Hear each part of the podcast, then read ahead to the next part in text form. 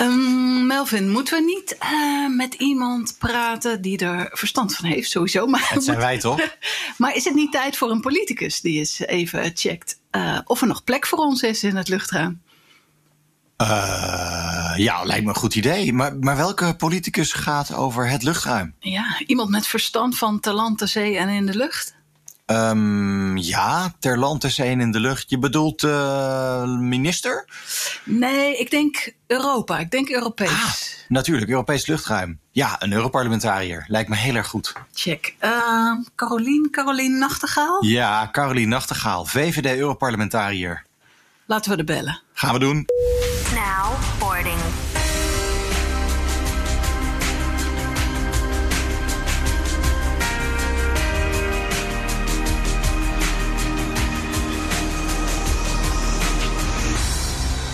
Ja, uh, Carolina Nachtegaal van Doorn. Ik zit nu sinds 2017 in het Europese parlement.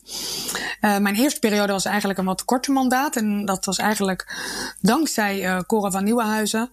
Zij werd minister van Infrastructuur en Waterstaat in Nederland in het kabinet van Rutte. En toen kwam er dus eigenlijk nou ja, een, een plekje vrij. en ik was de eerste opvolger. Dus vanaf 2017 in het parlement. Ja, en ik kwam van echt uit de logistieke transportwereld van het havenbedrijf Rotterdam en Schiphol. Dus mijn hart lag natuurlijk ongelooflijk bij uh, transport. En dus super blij dat ik toen in 2019 de verkiezingen weer uh, waren. Dat ik met uh, buitengewoon veel voorkeurstemmen sowieso werd gekozen. Maar ook dat ik daarmee uh, nou ja, mijn hart voor het politieke vak mocht combineren met mijn hart voor uh, transport. En in de transportcommissie uh, mag, mag zitten. En dat gecombineerd met een andere commissie die veel meer zit op de economische, financiële en de monetaire unie. Wat natuurlijk zeker ook in deze tijd echt cruciaal is. Maar die twee combinaties, ja, dan voel ik me wel als een vis in het water. en dan wel als een, dan wel prettig in de lucht. Dus ongelooflijk fijn uh, dat ik deze twee portefeuilles heb. En ja, waar kan Europa een stukje beter uh, mag maken. Leuk. En wat is dat, de transportcommissie? Uh, het is eigenlijk sterker nog, het is transport en toerisme. En, en deze commissie in het Europese parlement gaat, ja, simpel gezegd, eigenlijk over alle modaliteiten. Dus uh, ter land, ter zee en in de lucht uh, uh, komt eigenlijk langs. En er zit natuurlijk ongelooflijk veel wetgeving en regelgeving, ook op het gebied van, van transport. En ik heb ook wel stiekem gemerkt in de afgelopen periode dat ongelooflijk veel ook raakt aan die transportportefeuille. Dus of het nou milieudossiers zijn, of dat het economische dossiers zijn, uh, of dat het zit op de innovatiekant. Toch komt heel veel weer uh, bij transport ook terug. En dat, uh, nou ja, dat geeft ook wel de mogelijkheid om daar veel voor die sector te kunnen doen. Ja, en ik vind het dan natuurlijk ook echt belangrijk om veel te kunnen doen voor de Nederlandse sector. Nou ja, en dat met een klein liberaal sausje eroverheen. Want dat natuurlijk, hè, ik zit natuurlijk echt wel namens de VVD uh, in het Europese parlement, maar zeker ook uh, namens Nederland. Ja, dan is het wel mooi als je dat kan combineren en het, uh, en het goede kan doen. Mag ik je vragen wat je eigen favoriete transportmiddel is? De, de auto. auto. En waarom? Ja. Ik vind dat echt het gevoel van ultieme vrijheid. Op de weg en dus ook wel achter het stuur dan, hè, wat, wat, voor soort rijder ben jij dan? Ben jij een hele beschaafde rijder? Eerlijk zijn? Ja, want dan moet maar ja, politiek. Ja, ja, ja.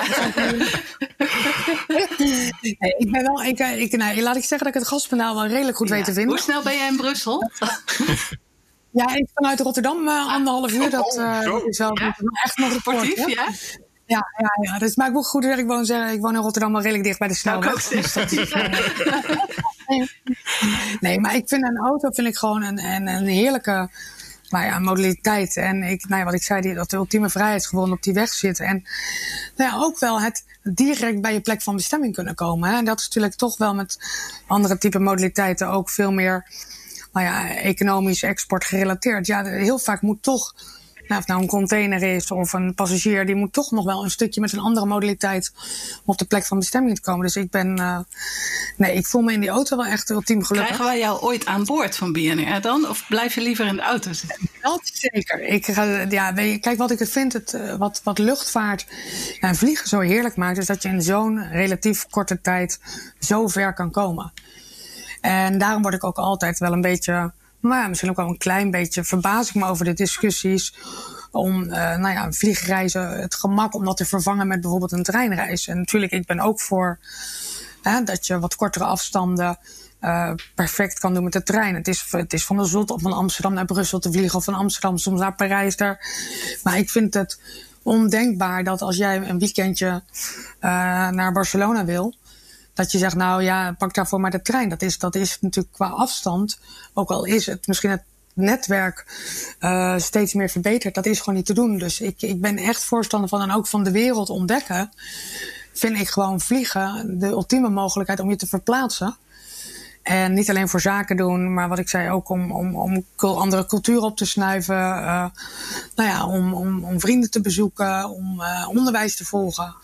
Nou ja, dat vind ik wel het ultieme voorbeeld van hoe de interne markt ook juist dankzij vliegen goed kan functioneren. En is er nog een plekje voor ons in het Europese vluchtruim of zit het aardig vol? Nou, kijk, wat, je, wat, wat, wat denk ik het allerlastigste is, en wat je natuurlijk merkt van hoe blijft een luchtvaartmaatschappij ook gewoon echt sterk en overeind. Hè? Ik bedoel, er zijn altijd mogelijkheden om nou ja, een luchtvaartmaatschappij op te starten. Uh, dan moet je natuurlijk voldoen aan bepaalde regelgeving, maar het is niet heel moeilijk om een, hè, dat is dan, eh, dat heet zo'n Air Operator eh, certificaat, om dat aan te vragen. Hè. Bij wijze spreken, als je Nederlands, uh, vanuit Nederland bij de ELT gaat, dat, ja, is dat niet een heel ingewikkeld proces. Nou, dan heb je natuurlijk maken nog met mededinging, staatssteun, veiligheid. Het punt is alleen, ja, je ziet natuurlijk toch dat in heel veel landen luchtvaartmaatschappijen gewoon nou het niet kunnen overleven. En de afgelopen jaren zijn er behoorlijk wat maatschappijen omgevallen. Dus nou, je ziet ook nu de lastigheid met KLM. En daarom ben ik ook zo blij met het grote staatssteunpakket. Maar dus ik denk dat er aan zich wel plek is voor een maatschappij. De vraag is ook hoe duurzaam, eigenlijk tweeledig duurzaam in de zin van voortbestaan en duurzaam ook in de zin van nou ja, die sustainable kant. Ben je daartoe in staat om uh, ook te voldoen aan ja. de vraag? Als wij, uh, ons idee is nu om ons te richten op de zakelijke reiziger. Uh, en we zijn in gesprek geweest over biokerosine, we zijn in gesprek geweest over elektrisch vliegen. Daar zijn we nog niet helemaal uit. Kun jij ons een handje helpen met welke richting we zouden moeten kijken? Ja, kijk, um, je ziet natuurlijk nu heel erg de tendens dat brandstof in het algemeen uh, ultiem schoon moet zijn. Hè? Dus het mag geen zwavel uitstoten, het mag geen CO2 uitstoten, het mag geen stikstof. Dat is natuurlijk behoorlijk rigoureus. En ik vind het, en dat is ook wel een beetje natuurlijk een VVD-standpunt, dat het natuurlijk ook wel een haalbare en betaalbare uh, variant wel moet zijn. En ik geloof heel erg in het concept dat het toch veel meer een NN-verhaal gaat worden. En dat we inderdaad die verduurzamingsslag gaan maken. Uh, dat is natuurlijk ook vanuit de, de Green Deal wordt dat um, nou ja, een, een, enorme push mhm. aangegeven. Daar geloof ik wel in. En ik denk ook zeker dat die duurzame brandstoffen, hè, je noemde al de, de, de kerosine, denk ook aan synthetische kerosine. En die duurzame vliegtuigen, dat is echt nodig om die klimaatdoelen te halen. Um, en het stimuleren van die ontwikkeling van die duurzame brandstoffen, uh, dat, dat is absoluut noodzakelijk. Maar er hoort ook gewoon een kostenplaatje bij. En ik vind het belangrijk dat die vliegtuigen worden klaargestoomd voor de toekomst. En ook geretrofit kunnen worden hè, op een manier dat het duurzaam kan worden aangedreven. Maar wees wel ook een beetje reëel met elkaar. Hè. Doe het wat, wat, wat meer adaptief. Hè. Zorg ervoor dat je twee wegen kan, uh, kan bewandelen. En als mensen het over zeggen, ja, een vliegtuig op batterijen nou ja, ik weet niet, maar hij komt niet eens van de, van de startbaan af. Uh, als je bedenkt hoeveel batterijen je nodig hebt om, om in een vliegtuig te zetten. Dus kijk naar het reële perspectief. En ik ben eigenlijk wel trots op hoe Nederland als een koploper ook daar wel in uh, Kan dat? Kun je, kun je als Nederland koploper zijn en toch de, eventueel een noodzakelijke verandering teweeg brengen? Ja, ik denk, ik denk het wel. Als je natuurlijk ziet, maar, nou ja, dus KLM natuurlijk een mooi voorbeeld die natuurlijk ook uh, probeert echt te investeren in die, in die nieuwe luchtvaartbrandstof. En ook hè, natuurlijk werkt aan uh, ja, ook een fabriek die veel meer in die, in die, in die bio gaat zitten. Daarmee laat je natuurlijk eigenlijk wel zien uh, dat je gelooft in een alternatieve brandstof. En dat je ook nou ja, aan, de, aan, aan het begin wil staan van het meewerken aan die hele ontwikkeling om die luchtvaart duurzaam te maken. En het is alleen niet zo dat uh, de luchtvaart al jaren niks doet. Als je natuurlijk kijkt naar hoe, hoe vliegtuigen in de loop der jaren, hoeveel lichter ze zijn geworden, hoeveel schoner ze al zijn geworden. En eigenlijk het hele ecosysteem om luchtvaart heen. Dus ook de, nou denk ook aan de, de, de luchthavens. Die veel meer in Nederland ook die verduurzamingsslag en in andere landen maken. Dus ik geloof wel er ook in, uh, zeker dat, dat, dat Nederland ehm, met de partijen die zich daaraan kunnen committeren. we hebben natuurlijk te maken met een TU Delft, uh, nou ja, de NLR, maar denk ook aan uh, Fokker. Ehm, die hebben natuurlijk, zijn natuurlijk echt in staat om op zo'n manier ondernemend en innovatief die luchtvaart te helpen. En denk je dat uh, eh, BNR daar ook nog een bijdrage uh, aan kan leveren? Of, of zit het wel een beetje vol met, met, met luchtvaart trots KLM? is er nog een plekje voor ons? Ja, ik denk dat het op zich, denk op zich en ik denk wel geloof ik erin dat je dat veel meer wel moet doen in samenwerking met. Hè. En als je het hebt, natuurlijk hebt over nou ja, Nederland koplopen, en zeker als je dat bijvoorbeeld deelt met hybride elektrisch vliegen. Nou ja, ik zou jullie wel dan willen adviseren om eens toch eens met die partijen die ik net noemde, om eens te kijken van, uh, nou ja, wat zijn de mogelijkheden om dat veel meer in, in samenspraak op te pakken. Uh, nou ja, ik denk dat het eisenpakket wat is neergelegd voor KLM naar aanleiding van de, van de statensteun, dus eigenlijk het voorwaardenpakket wat is gesteld. Ja, daar zit natuurlijk ook een ongelooflijke belangrijke wij noemen het een clausule in en voorwaarden ten aanzien van uh, die duurzaamheid, maar ook ten aanzien van leefbaarheid en van netwerkkwaliteit. Nou ja, daar zou natuurlijk best uh, uh, misschien nog wel een plekje voor zijn. Maar wees ook, ja, we moeten ook even afwachten, natuurlijk post, post-corona. Ja. ja, wat, wat, wordt de hele, wat wordt het vlieggedrag van nou ja, Jan en Truus? En, wat, wat zijn jouw verwachtingen? Ja. En niet alleen Jan en Truus, maar ook de frequente reiziger.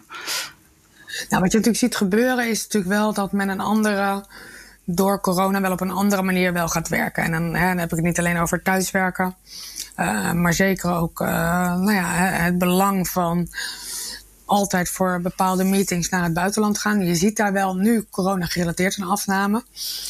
Ik verwacht wel dat dat wel weer meer gaat worden. Hè. Je hoort iedereen natuurlijk zeggen en wat ik denk, nou ja, voor mij ook geldt in het parlement.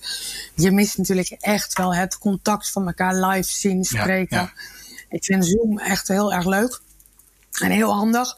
Maar bepaalde expressies of op een bepaalde manier met elkaar communiceren, dat is toch een, een wereld van verschil. Dus in die zin zie ik die, met name die zakelijke markt, die krijgt, zeker als, een, als er een vaccin is, die zal echt alweer een behoorlijke boost krijgen. Of je terugkomt op het tussen aanhalingstekens oude niveau, daar kan je misschien je, je vraagtekens bij hebben. Maar dat is denk ik, dat is denk ik wel de verwachting. En dat geldt ook voor de, nou ja, de particuliere reiziger. Men wil, ja, ik bedoel, ik vind Nederland de afgelopen week ook heerlijk. Ik bedoel, ik vind het fantastisch om het oosten van het land te ontdekken. En uh, meer aan de kust te zijn. Maar, nou ja, hè, we zijn ook wel uh, wereldreizigers. Ja. Um, dus ik denk dat die markt zich wel redelijk gaat herstellen. Welke rol denk je dat, dat, dat Europa gaat spelen in het redelijk herstellen van de markt of in het teruggaan naar het normale niveau, zoals je het zelf noemt? Nou, wat, je natuurlijk, wat natuurlijk eigenlijk heel mooi was aan Europa. Ik bedoel, ik klaag ook natuurlijk wel eens over de traagheid en de bureaucratie in Europa. Maar ik denk dat de COVID-19-crisis ook wel heeft laten zien dat Europa bepaalde elementen wel heel voortvarend was. En het eerste wat natuurlijk eigenlijk op ons bordje kwam, was natuurlijk de ja. luchtvaart. En dat had natuurlijk alles te maken met, met, die, met, die, met, de, met de slot. Uh, verordening en natuurlijk de hele 80-20 regel. Dat was natuurlijk eigenlijk de start. Hè? En even uh, kort uitleggend, hè? dat is natuurlijk 80-20 betekent natuurlijk hè, dat airlines hun toegewezen slots, hè, het, het, recht om te starten en de landen te landen voor nou ja, minstens 80% moeten gebruiken. En anders verliezen ze de rechten op de niet gebruikte ja. slots voor het komend seizoen. Um, kijk, en dat was natuurlijk die, die, die regel raakte natuurlijk door het ineenstorten van uh, de vliegreizen natuurlijk ongelooflijk in het gedrang. En toen zag je ineens dat luchtvaartmaatschappijen dachten: ja, ik wil mijn slots niet verliezen. Ik ga de lucht wel in, maar uh, nou ja, dan maar met een lege kist. Desnoods leeg. Ja. Dat was natuurlijk wel echt ongelooflijk um, kritiek. En daar hebben we natuurlijk wel redelijk snel op kunnen acteren. Door te zeggen, ja, maar dan moet er dus gewoon een, een, een uitstel komen of een tijdelijke ontheffing op die regel. Dat die dus even niet van kracht is. Ja. Dus dat vond ik opvallend met, met Europa, de snelheid wat dat. Kijk, nu komen we alweer op de discussie. Hè? Dit liep tot einde zomerseizoen. Ja, ik ben wel voorstander van dat dit ook weer wordt verlengd om de maatschappij een beetje lucht te geven. Maar uh, natuurlijk ook bijvoorbeeld de vouchers. Dat was natuurlijk ook een mooi voorbeeld om te zien waar Europa uh, direct de handschoen oppakte. Want wat was de rol van Europa in de vouchers? Nou, wat je natuurlijk eigenlijk zag was dat um, we feitelijk zeiden van ja, lidstaten mogen zelf bepalen, of airlines mogen zelf bepalen in hoeverre we vouchers vertrekken voor geannuleerde vluchten. We kennen natuurlijk het Europees consumentenrecht, waarbij passagiers bij een geannuleerde vlucht kunnen kiezen tussen of een vervangende vlucht of terugbetaling van je ticket binnen zeven dagen. Nou, laat ik je zeggen, als dat al mas was gebeurd, uh, dat moeten terugbetalen, dan was denk ik de hele vliegtuigmarkt volledig ingestort. Met alle gevolgen van dien voor alle banen, direct en indirect, die ermee gemoeid gaan. Dus je zag natuurlijk dat, dat, dat nou ja, mijn voorganger, Cora van Nieuwenhuizen, wel op een gegeven moment een beetje een oogje dicht deed. En dacht, nou, weet je wel, als de foutjes worden verstrekt en dat terugbetalen, uh, nou ja, op die manier even kan worden uitgesteld, dan is dat wel acceptabel. Met als doel de luchtvaartmaatschappijen overeind houden. Niet alleen in belang van uh, het personeel, maar ook voor de mensen die gebruik maken. Kijk, en uiteindelijk heeft natuurlijk wel de Europese Commissie gezegd van nee, we hebben dat aan het Europese consumentenrecht mag niet getornd worden. Ik zal eerlijk zeggen, daar ben ik het als liberaal niet helemaal mee eens. Maar het laat wel zien dat Europa op dat moment heeft gezegd van in, nou ja, in dit geval vind ik uh, uh, dat die vouchers wel mogen. Maar het recht op terugbetaling moet altijd kunnen gebeuren. We reageren een beetje laat, zodat misschien een, een enkele maanden uh, toch een soort van rustperiode ontstaat. Ja, ja, en ik vind mensen hebben altijd recht, consument, om hun geld terug te krijgen. Dat vind ik echt, dat, is, dat staat bovenaan. Maar elkaar in deze tijden van crisis een beetje helpen. Hè, en ik vind ook dat, nou ja, dat zag ik natuurlijk ook. En, en wij spreken een kapper uh, uit Rotterdam. Die heeft gespaard uh, voor uh, een beetje Turkije. En die opeens denkt, oh, ik ga helemaal niet naar Turkije, want ik wil mijn geld van mijn ticket gebruiken voor mijn kapperszaak die het hard nodig heeft. Vind ik het meer dan terecht dat je daar snel aanspraak op kan maken. Ja. Maar ik denk. Ja. Staat er voor jou alweer een vlucht gepland of nog niet? Ik zou volgend weekend naar Portugal gaan. Ja. Maar ik heb, het heeft twee redenen. Eén, inderdaad, dat ik toch dacht, ja, zal ik nu gaan? En een tweede was dat het parlement iets eerder begint weer dan ik had verwacht. Ja. Dus dan heb ik inderdaad uh, de vlucht geannuleerd. En eh, ja, ik maak keurig gebruik van een voucher. En ik, uh, ja, vroeg ik me af. Ik, ja. heb, ik, heb, ik, heb, wel een paar liggen, moet ik heel eerlijk bekennen. Ja. Hoeveel vouchers heb je al opgespaard deze ik periode? Ik heb er nu uh, vier. Vier, vier vouchers heb ik opgespaard. Dus het is... vier doetjes Straatsburg. Ja, inderdaad. Dus we kunnen gewoon af en toe een paar keer lekker ergens heen. ja. ja. We kunnen de, de, de, steden weer ontdekken. Nee, dus... Nee, daar vind ik wel. En natuurlijk ook, ja, over wat kan Europa doen. wat werd gevraagd is natuurlijk ook naar de hele staatssteunkant. Dat nu partijen, luchtvaart, hè, overheden financiële steun geven aan uh, luchtvaartmaatschappijen. Ja, dat, dat moet uiteindelijk Europa natuurlijk uh, bekrachtigen en goedkeuren. Ja, en als dat allemaal een beetje vlot en snel kan om die doorstart te kunnen maken, dat is wel een groot goed. Wij, wij, doen het zonder staatssteun, kunnen we beloven. We beginnen gewoon nu op een heel ongelukkig moment. En misschien komen we over een paar jaar uh, bij je terug. Maar vooralsnog ah, houden we onze eigen broek op. Als je, als je start vanaf de bodem, maak je al snel veel meters natuurlijk. Dat, ja, absoluut. Dat is zeker waar. Nou ja, en dat is natuurlijk wel, kijk, ik denk dat als je kijkt naar de maatschappij, en ik heb niet alleen over KLM, maar kijk ook naar Lufthansa. Dat soort partijen en ervan. Dat zijn natuurlijk, die hadden natuurlijk liever nooit hiervan gebruik gemaakt. Want ja, dit is natuurlijk een, in een positie ben je gekomen.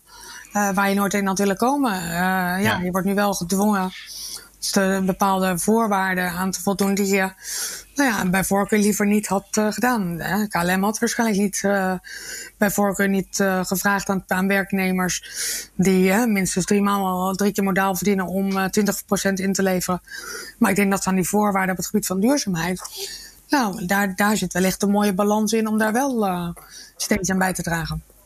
Ik snap dat jij eerst die vier foutjes wil opmaken, maar daarna een eerste vlucht aan boord bij ons. Wat moeten we jou bieden uh, om jou een tevreden reiziger te maken? Nou, wat ik, waar, ik altijd gewoon ongelooflijk uh, blij van word op een reis is gewoon, en dat er gebeurt heel, heel, veel, maar dat is ook gewoon een stukje hospitality. En je daadwerkelijk welkom voelen aan boord. Het is toch, reizen is altijd en vliegen is toch altijd een feestje. En ik heb natuurlijk een tijdje op Schiphol gewerkt. Weet je wel, dat is stiekem wel op een luchthaven werken. Je ziet altijd mensen die op reis zijn. Het is het, hè, zakelijk, allemaal privé. Er altijd een bepaalde vrolijke sfeer. Even los van als je vertraging hebt. Maar uh, in principe zijn het altijd mensen met een, nou ja, een, een, een, mooi gevoel bij het vliegen. Dus ik vind het belang van hospitality vind ik, vind ik ongelooflijk waardevol. En ik merk stiekem toch ook wel dat het aandacht hebben voor die hele duurzame kant. Dat, dat, ik merk dat dat bij mij ook wel wat meer meespeelt.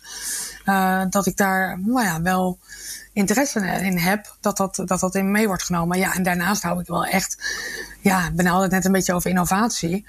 Maar nou ja, wat nieuwe snufjes, techniekjes, op een bepaalde manier uh, het anders doen dan anderen. Ja, Denk je ergens aan? Um, kijk, wat, wat je kun je, nou, ik vind, en dat is natuurlijk, uh, ik denk dat meerdere mensen dat wel eens ervaren. Ik ben niet iemand die standaard business class vliegt. Dus ik vlieg gewoon eigenlijk bijna altijd economy. Ja, en ik vind het in die zin toch wel jammer, zeker ook als je kijkt naar catering, dat het toch altijd een beetje standaard is. En je wilt toch eigenlijk wel een soort van keuzemogelijkheden hebben qua eten, drinken, om daar iets mee te doen. Ik zie daar wel een concept in. Dus toch meer weer werken, ook wel misschien met een toch type andere.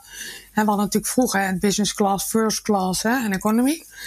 Maar eigenlijk is het een soort van middentusstuk. Je hebt nu wel de comfort met extra beenruimte. Wat voor mij met uh, 1,83 ook vaak heel wenselijk is. maar dat je daar wel een beetje wat meer mee kan spelen. En natuurlijk, alles heeft een prijskaartje. Maar daar met die, uh, met die innovatiekant ten behoeve van de, van de passagiers. Ja. Dat vind ik wel uh, vind ik altijd wel een mooie. Wij spraken de voorzitter van het Luchtvaartcollege eerder. En uh, toen hadden we het over uh, het feit dat er zo weinig uh, mannen aan boord zijn. Met uitzondering van in de cockpit. En een geheel mannelijke crew. Een mannenquotum in de lucht. Zie je daar wat in? Oh, dat, vraag je, ja, dat vraag je echt wat totaal aan de verkeerde persoon. Omdat ik echt... geen liberaal idee ook een man. Nee, ik, ja, vandaag, nee ik, ben, ik ben sowieso heel sterk tegen vrouwenquota. Omdat ik gewoon niet geloof in, in door middel van nou ja, het eisen en het verplicht stellen, dat je daarmee een, een, een gewenste stimulans uh, teweeg brengt. En dat ik ook vind dat er gewoon een grote verantwoordelijkheid ligt bij vrouwen zelf om de kansen te grijpen en de keuzes te maken die uh, op je pad komen. Maar een, nou ja, een, extra duwtje in de rug soms. Hè, en om het een beetje aantrekkelijker te maken. Ja, ik vind uh, vrouwen die piloot willen worden, of ja, vind ik gewoon echt waanzinnig kick. Ja. Of mannen die steward willen worden. Die steward willen worden. Ja. Uh, ik vind dat echt fantastisch. En het heeft echt te maken, ja, dan moet je roeping ook wel een beetje zijn. En nou ja, maar realiseer je wel. En als je het hebt over wat ik, hè, daar kan een nieuwe maatschappij niet zoveel aan doen, maar wel um, de passagiers en misschien ook overheden. Ik vind het gedrag van passagiers in vliegtuigen en het agressieve gedrag dat vind ik echt een groot risico voor de crew. En dat vraagt steeds meer en meer van personeel. En ik heb daar vorig jaar al vragen over gesteld uh, aan de commissie. Van hoe ga je nou om met dat agressieve gedrag? En kan je veel strenger uh, of beboeten, maar zeker ook mensen ontnemen dat ze weer op een volgende vlucht mogen stappen. Ja, ja, want je kan ze niet halverwege uitzetten. Nee, nee, dus je moet ze ongeveer vastbinden totdat je bent geland. Maar dan vind ik het ook van belang dat als jij bij uh, EasyJet bent ingestapt, dat vervolgens er een systeem komt dat als die persoon bij Lufthansa instapt, dat er ook uh, die, dezelfde maatregel kan worden genomen. Want ik, ja, en dat systeem is er nu niet? Nee, dat systeem is er niet. Uh, en dat, uh, daar hebben we al een paar keer aan gerefereerd. Er wordt nu wel naar gekeken om dat te doen. en daar, ik hoop dat daar wel toch een wat Europese systeem voor komt. Om dat te bewerkstelligen. Want ik vind het beschermen ja. van het personeel in de lucht ja, dat vind ik echt een heel groot goed. En ik kan me voorstellen dat, nou ja, uh, van de mensen die, die eigenlijk die opleiding willen doen, uh, voor, voor de crew, welke, welke beroep het ook mag zijn, dat die wel die ultieme, het ultieme veiligheidsgevoel moeten hebben, zeker hoog in de lucht. Ja, snap ik. Wat was voor jou de spannendste vlucht ooit? Hoeft niks met agressie te maken te hebben. Oh, maar... naar, uh, oh ik weet het wel, naar Sint-Petersburg. Dat was een studiereis. Ik studeerde in Rotterdam bestuurskunde. En we hadden een studiereis naar Sint-Petersburg. En ik denk dat het de vlucht terug was. Ja, het moest natuurlijk allemaal low budget. Dus we vlogen uiteindelijk met een Russische maatschappij. Nou, ik weet niet, eh, ik denk dat die, dat die maatschappij Neerstortsky heette. Ik heb geen idee. Vreselijk. Alles rammelde, alles leek los te zitten. Ik vond het, nee, dat was echt. Dan, dan heb je wel, als je het hebt over je afhankelijk, letterlijk afhankelijk zijn van nou ja, degene die het vliegtuig bestuurt. En het gevoel van onveiligheid. Van het gebrek aan nou ja, een, een, een goed, mooi vliegtuig. Ik vond dat doodeng. Dat was wel mijn. Uh, dus we mogen echt dankbaar zijn met maatschappijen. En, en steeds natuurlijk, het, die, die kist was waarschijnlijk helemaal goedgekeurd. Maar het voelde niet heel comfortabel. Nee. Je, gaf, je hebt toen waarschijnlijk wel een applaus gegeven. Ja, ja, ja. ja, ja. Pure paniek. Ja, inderdaad. Een luid applaus met alles bij elkaar. Ja. En je allereerste vlucht, kun je je dat nog herinneren? Ja, dat was, ik was eigenlijk, dat is denk ik in 2000 geweest naar Barcelona. Dat was met mijn ouders en mijn zus. Zijn we daar toen heel. En ik had met KLM, dat weet ik nog heel goed. Dat was denk ik, ja, dat was mijn eerste vlucht. Het is ook wel grappig, want je merkt wel dat hè, nu vliegen is ook heel veel jonge kinderen. Maar toen wij klein waren, ging ik met mijn ouders nooit vliegen. Wij gingen altijd gewoon met de auto uh, kamperen. En ja, als je natuurlijk, het is het op mijn, ja, ik denk dat ik 20 was, dat toen mijn eerste vlucht was. Ja, dat was dan in 2000. Ja. Dus dat was best laat eigenlijk toen ik voor het eerst uh, naar. Uh, maar ja, toen vond ik wel, ja, ik kan me ook nog wel herinneren dat ik gewoon het, het fascinerende inderdaad van een vliegtuig en dat opstijgen met zoveel passagiers en zoveel bagage. Ja, ik vond dat wel. Uh, ja, dat greep me wel. Ik heb dat wel altijd heel bijzonder gevonden. Oh, wat goed, meteen magisch. ja. ja. En nog, ja, eigenlijk weet ik het antwoord wel. Maar ik wil het je toch vragen: vanaf welke luchthaven moeten wij gaan uh, beginnen? Wordt dat Rotterdam, Amsterdam, uh, Eelde of Maastricht? Nou, dat is grappig, want, want nou ja, die, die, die laatste, kijk, wat ik, uh, die, ik natuurlijk, hè, als je echt zegt is Amsterdam of Rotterdam, als het over een voetbalclub gaat, dan is het antwoord heel makkelijk. dat, is, dat is de vraag. Kijk, ik. Dat is een andere podcast. Ja, is het totaal. Die gaan we een andere keer doen. Maar um, kijk, ik wil één ding zeggen, want jij noemde even Maastricht. Ook onder andere. Wat, wat ik daar heel goed en heel groot vind, is natuurlijk de hele vrachtkant. Hè. Luchtvracht vind ik cruciaal. Uh, als je ziet hoeveel in Nederland dat oplevert. Hè, dat, daar zit volgens mij een bedrag van ruim 2,5 miljard mee gemoeid. Ongelooflijk veel banen. Uh, dus ik vind de, de kracht van Maastricht zit ook zeker ook in die vrachtvluchten. Uh, maar als je natuurlijk kijkt naar de zakelijke vluchten, zijn zowel Amsterdam als Rotterdam wel echt groot. En ik, ik heb natuurlijk echt wel, mijn hart ligt ook natuurlijk zeker bij de zakelijke luchthaven Rotterdam. En de discussies ook politiek gezien op lokaal en nationaal niveau over het continueren en het groeien die zijn natuurlijk gigantisch. En ik hoop echt dat, dat, dat Rotterdam de mogelijkheid krijgt uh, dat zij mogen verder groeien. En echt die zakelijke mooie luchthaven kunnen blijven. Met een hele snelle tijd van nou ja, aankomen, instappen, weggaan. Maar Amsterdam, en ook omdat ik natuurlijk heb gewerkt op Schiphol. Ja, dat, dat is natuurlijk wel de, de, de, nou ja, de grande dame van, uh, van de luchthavens. Uh, en heel eerlijk gezegd niet alleen van Nederland. Maar ik denk wel echt dat het de mooiste luchthaven van Europa is. En je durf je nog geen 010 te vertonen na deze uitspraak? ik zal mijn zonnebril opzetten zo meteen als ik... Uh... Ja, dat lijkt me heel verstandig. ik, vind, ik vind het beide, als jullie de keuze hebben, is, ben je natuurlijk seks, zakelijk... En qua snelheid is Rotterdam een hele fijne luchthaven. Maar ja, politiek qua groei ligt het gewoon ongelooflijk lastig, helaas. Ja, maar ja. qua tijdslot is Rotterdam waarschijnlijk weer interessant voor ons. Ja, absoluut. Ja, ja dat is ja. gigantisch. Als je daar, uh, daar heb je natuurlijk in die zin veel meer mogelijkheden. we, kijken nu naar vier luchthavens, maar als we in deze tijd van start gaan als uh, BNR, zijn we dan een Nederlandse luchtvaartmaatschappij of, of eigenlijk een Europese luchtvaartmaatschappij? En kunnen we net zo makkelijk over de grens kijken, omdat we dan ook uit Europa vliegen. Ja, dat je bedoelt dat je in een andere stad je gaat vestigen. Hè? Dus, in, dus niet ja, Nederland. Düsseldorf ligt natuurlijk ook niet zo heel gek ver weg. En, en misschien Brussel wel, als je heel logisch op de kaart kijkt. Uh... Ja, kijk, je ziet natuurlijk steeds meer dat, dat, dat hè, natuurlijk ook in de kader van concurrentie, maar natuurlijk, ja, mensen kijken toch steeds meer naar ook wel uh, meerdere aspecten. Ze kijken niet alleen naar prijs, maar ze kijken natuurlijk ook naar de hele infrastructuur die eromheen ligt. Uh, ze zijn uh, het hele leefbaarheidsconcept wat er zit. Dus in die zin zit er, zit er veel meer denk. maar ja, er zitten ook veel meer, veel meer argumenten. Ja. Kan je noemen om uiteindelijk een finale keuze te maken. Ja, en ik zie natuurlijk wel, als je echt kijkt naar transport dat is niet meer een nationaal ding. Dat hè, transport in de brede zin van het woord logistiek. En of het nou vliegen is of varen of rijden of met de trein, dat is natuurlijk veel Europeeser. Omdat je natuurlijk, ja, die grenzen, en ik, ja, daarom ben ik zo blij met onze interne markt, die grenzen vervagen natuurlijk steeds meer en meer. En, en geldt het ook voor de luchtvaart? Of, of is Europa op luchtvaartgebied nog steeds goedkeurend en niet, niet visionair? Zijn het uh, nog steeds de landen die eigenlijk bepalen wat er met hun eigen luchtvaartbeleid en maatschappij? Nou ja, ja, je hebt natuurlijk deels, als je natuurlijk ziet, het opstarten van een luchtvaartmaatschappij, hè, dat kan je gewoon bij een, via je land regelen. Hè, wat ik zei bij de LNT. En, um, maar tegelijkertijd heb je natuurlijk wel te maken met ICAO, met IATA, met Europese. Dus je hebt natuurlijk wel met een veel groter speelveld te maken dan. Nou ja, dat je zegt, uh, ik begin een bakkerszaak uh, in het dorp. Ja. Uh, dus daar zit natuurlijk wel. Maar het, ik, het, het concept van, van vliegen is natuurlijk veel, veel Europese en mondialer geworden. En, en, hebben we als Europa, ik zeg we, maar heeft Europa uh, een andere visie, denk je, op luchtvaart dan bijvoorbeeld uh, andere continenten of andere delen van de wereld die sterk opkomend zijn?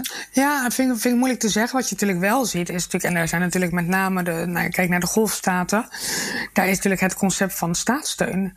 Ja, dat is natuurlijk wel op een hele andere wijze wordt dat, wordt dat ingevuld dan hoe wij dat in Europa doen. Ja. En hoe luchtvaartmaatschappijen daar nou ja, overeind worden gehouden en hoe ze worden gesteund. Ja, daar zit natuurlijk totaal geen gelijk speelveld meer in. En dat is natuurlijk wel het gevaar voor de Europese luchtvaartmaatschappij. En ik denk veel dat we daar als Europa een veel sterker antwoord op moeten gaan vinden. Dat we, en dat moet juist die kracht zijn van Europa en niet meer van de nationale lidstaten.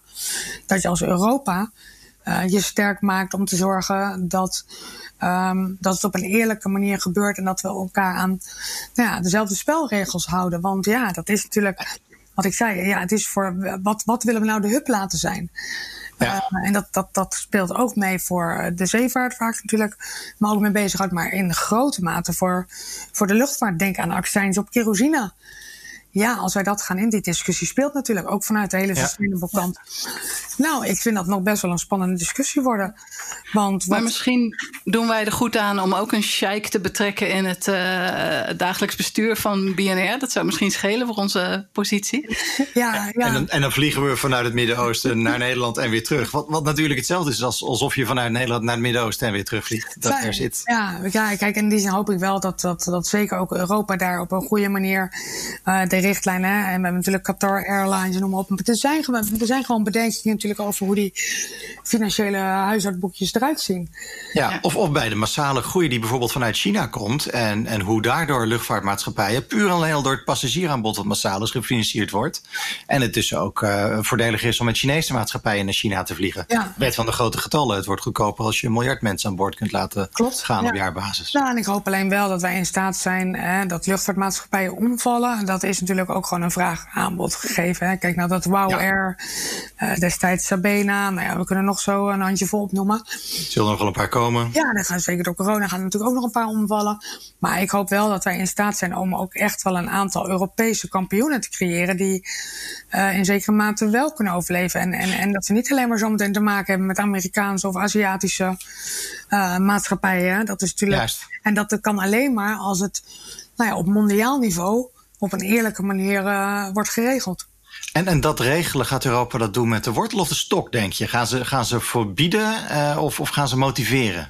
Ik denk een combinatie. Ik denk echt een combinatie. En ik, uh, ik denk dat dat ook wel de beste, de beste methode is. En als je ook zeker ook bijvoorbeeld kijkt, uh, ik noemde even die accijns op, op kerosine. dat is niet eens zozeer de wortel of de stok, maar ik ben wellicht helemaal niet zo'n groot voorstander van accijns op kerosine te heffen. Dat, daar zit natuurlijk ook een soort historie nog achter waarom dat nooit tot stand is gekomen. Maar als we uiteindelijk ertoe besluiten, dan vind ik ook dat je die opbrengsten moet terugvloeien naar de sector. En dat vind ik in die zin dan weer een, nou ja, een wortel, en stimulans. Om, Waarmee de sector in staat stelt om ook echt te innoveren. Ja, om te innoveren, om die slag te maken, om mee te kunnen komen met, met, met de snelheid van, van andere maatschappijen uit andere continenten. Dus ik hoop stiekem dat op die manier die stimulans er wel komt. Maar aan de andere kant, ja, op het moment dat we te maken krijgen met uh, luchtvaartmaatschappijen die zich aan bepaalde afspraken niet houden, ja, we hebben niet voor niets aviation agreements, dan gaan we die dus even heel kritisch met elkaar discussiëren. Ja. Tot slot, heb je nog een tip om van ons een van die Europese kampioenen te maken? Wat, waar moeten we echt goed op letten? Um, ik, wat, ik, wat ik één, wat ik noemde ook van, van wanneer stap je aan boord, een beetje in het verlengde van, van die vraag is denk ik toch uh, vanaf dag één inzet op die duurzaamheidskant. Dus echt laten zien dat je een, nou ja, een, een, een maatschappij van de toekomst bent. We krijgen al een sticker van Sky Energy, die is al beloofd. Ja, die, die, zou, die zou ik prominent op de kist plakken. dus, Doen we. Ja. Dus nou, echt dat inzet op die duurzaamheid, dat is één. En twee, um, heel goed nou ja, kijken waar heeft de passagier, de, ik noem het toch even de, de oude passagier die al jaren vliegt, maar ook een mm -hmm. beetje de nieuwe passagier. Uh, de jonge, uh, net startende ondernemer of bij afgestudeerde uh, student. Waar hebben die nou daadwerkelijk behoefte aan? Het feit dat je ziet dat jongeren eigenlijk niet meer direct bijvoorbeeld een auto kopen. en veel meer op een andere manier toch ook willen reizen. Of het nou nationaal is of Europees of mondiaal. Ik denk dat daar goed oog voor hebben. Dat dat ook absoluut Maar ja, dat je kan voldoen aan de behoefte en dat uiteindelijk mensen toch gaan kiezen voor een, voor een maatschappij die hen aan het hart ligt. Hè? Niet voor niets kiezen toch heel veel Nederlanders zeggen: Oh ja, het liefst vlieg ik gewoon lekker met uh, de blauwe vriend. Ja, ja, Dat, dat komt door een gevoel. Dus je bent nieuw, je moet het opbouwen, maar direct kunnen inspelen op dat gevoel. Daar uh, denk ik dat veel te winnen valt. Lina Nachtegaal, hartstikke bedankt voor je bijdrage. Ja, leuk om te doen. En we hopen je heel snel aan boord te zien van BNR. Ja, ik kijk ernaar naar de eerste vlucht. Mooi. Dank voor het luisteren naar onze podcast deze week. Je kunt je abonneren op de podcast waar je hem ook maar beluistert. Op bnr.nl, Apple Podcast of Spotify. Je kunt ons bereiken op vliegmet.bnr.nl. Dat is vliegmet, apenstaartje, bnair.nl. En je kunt ons ook bezoeken en volgen op LinkedIn. Je vindt ons door te zoeken op BNR. Wij zijn Tamara Dovers en Melvin Broekaert. En je hebt geluisterd naar BNR, de luchtvaartpodcast.